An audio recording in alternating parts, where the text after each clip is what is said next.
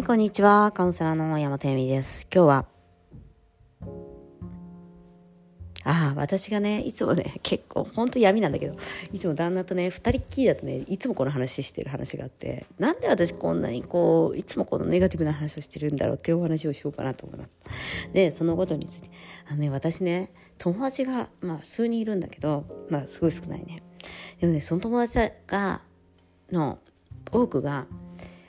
結構お年寄りっていうのまあ私ももう50だからさ20上だと70とかささ80とか70歳80歳の男性と、まあ、お付き合いをしてる友達が結構いて、まあ、3人ぐらいなんだけどね。もうねそのそのことに対してすごいなんていうの嫌悪感みたいのがあってなんかまあ、それでさ、一回死んじゃったりとかするわけよ。そのパートナーがね。で、またさ、80のじいさんとさ、付き合うっていうか、なんかそれって愛なのか、結局そのイナザイドの、まあ、親に守ってもらいたい感なのか、まあ、あと、まあ、実際さ、その、80とかだとセクシャリティないからさ、まあ多分その、うん、処女でいられるわけよね。そういう恐怖なのか、まあ、もしくはさほら、まあ、どんな人でもさやっぱ愛されるって嬉しいことじゃない？そういう弱さなのか。でもさなんかどう考えてもそっちのじいさんたちはさまあなんか何？あの無料のお手伝いさんみたいに思ってんじゃねえかとかさ。あとなんていうの？まあ私その死んなそのパートナーが死ん亡くなった方とかもいろいろ知ってんだけどみんな結婚しないわけよ。その70とか80のおじいさんと付き合ってる人っていうか、まあまあまあ一緒に暮らしたりとか。で、一緒に暮らすのは無料だから、そのアパート代とかも無料になるしとか、まあ、まあ子供がいる方もいるからそれはいいんだけど、でもなんかさ、どうしてそこまで自分を落とさなきゃいけないんだろうってさ、いうようなさ、不安、不満みたいのがあって、で、亡くなった後にもその結婚してない方とかだと元の奥さんとかが出てきて、まあ大変なことになったりとかするわけよ。お前出てけとかさ、まあ車の、車をさ、まあ、あの、あんたのもんじゃないんだから返せとかってさ、ももちろんあの法的にはその人のものではないから、奥さん、その、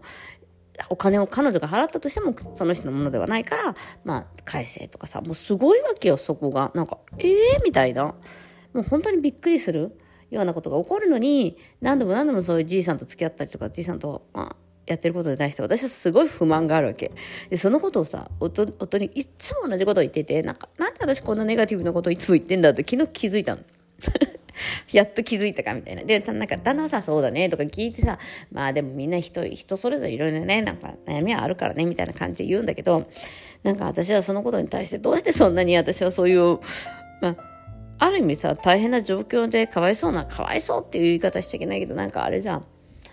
でさ、なんかなんで私はそんなネガティブなことに引っ張られて、しかも境界線、あなたはあなた、人は人だから境界線なさすぎないっていう話で、なんでその話を何度も何度も蒸し返すんだろうっていう。なんかまあ友達が少ないっていうのもあるのかもしれないけど、なんか、なんでそんな気になるのかっていうことをちょっと考えてみたのよ、深く。そしたらさ、やっぱさ、そのまあ私にとって男尊女卑っていうのが何よりもの、まあ、人生の課題であり、じゃない？だからさ、男尊女卑じゃん。もうどう考えてってそんなの男尊女卑じゃん。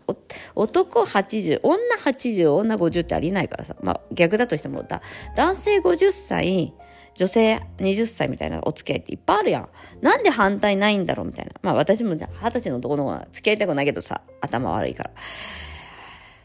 でもなんかそういうのを見ていて、なんか男尊女卑っていうのことが、なんでいつも男が上で女が下なんだっていうのをさ、見せられることが何より私は嫌なわけじゃない？で、その子だって話するとさ、え、男性も女性も同じだよね？みたいな感じで偽善なことを言われたりするんだけど、本当はおめえ男のさ、チンコついてる方がいいと思ってるやろっていうふうに、勝手に私がそう解釈して、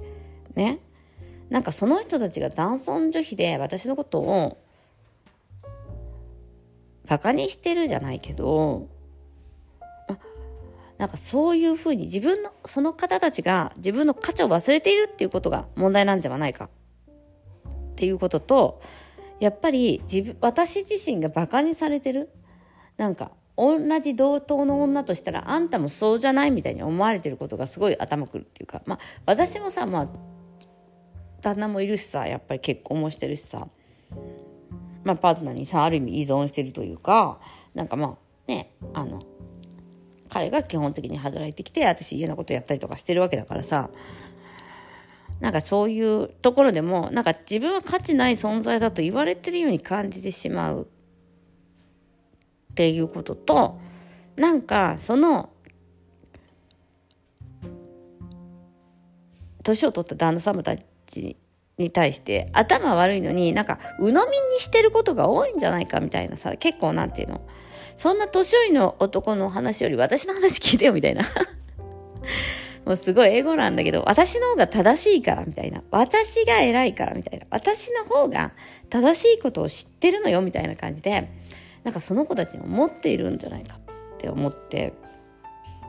だからその子たちが自分の力を忘れてバカに見えるって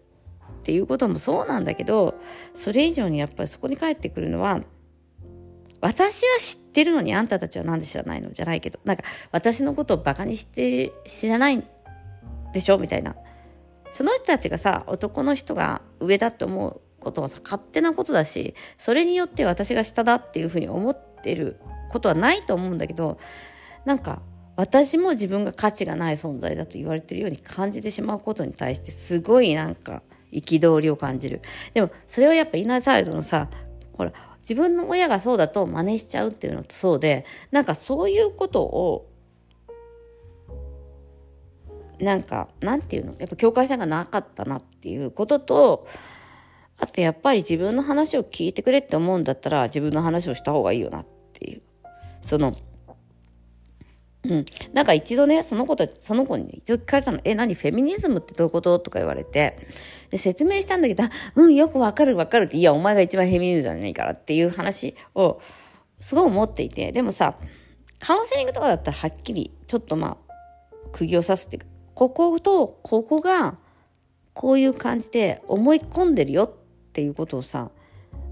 何らかの形で見せることができるのよね。例えば男の子の子供が欲しいっていうのはなんで？みたいな感じで言うとやっぱりそういうのが出てきたりとかするから。でもそれはさ、やっぱり子供の時からさ、弟がやっぱり可愛がられてたとかさ、女の子だからねって言われてきたとかさ、そういうことによってのあれなんだけれども、だからね、なんかね、ああ、私は正しいことを知っていて、私の話を聞いてよっていう、で、なんか自分が価値ない存在だと言われてるように感じるみたいな。そんなん誰も言ってないじゃんっていう話なの。でもだったら、やっぱり、自分がこうです、こうだよっていうことを伝えていく。それさ、まあ、これ、これイタリアの話なんで、まあ、イタリアの SNS とか、そういうことだよね。自分のさ、SNS ではないから。イタリア、イタリアの SNS とか。イタリア版のっていうかな。なんかそういうことを自分が伝える立場に、立場にいるのに、言いたいことがあるのに、言ってないからじゃんみたいな。やっぱ、それはやっぱりいろいろあってもちろんその面倒くさいとか時間がないとか、えっと、イタリ日本語版のやつやってるからこういうのやってるからっていうのもあるし、まあ、イタリア語喋れないっていうのもあるけどやっぱりめんなんていうの面倒くさいの中にあることが一つがうんやっぱリアルの人にこういうことを知られることって結構面倒くさいことなんではないかっていうその人目っていうかっていうか友達いないし。でもなんかさ、まあ、やっぱりまあわかるよね。人目とか、あの、どう思われるんだろうとか、まあもともともうさ、友達なんかいないの。になんなんで思ってるんだろうみたいな。あとまあヨガのさ、先生たち、ヨガの、まあ、グループの先生たちとかさ、まあ、そういうことに対する、なんか、小さい枠での捉え方みたいのがあって、でもまあ、そういうのも全部やっぱり枠を外していくというか、まあ、そのヨガの先生たちはさ全部ある意味あれだよね。ブロックとかすればいいわけで面倒くさいなって思うブロックしていけばいいかなと思ったりとかしてなんかやっぱり自分が自分をちゃんと大切にしないとか表に出せてない。だから自分がそ価値がない存在だと言われているとか私の方が正しいのって思っているということはやっぱり自分自身が自分の中であなたは価値がない存在であるということをどっかで言ってないかとか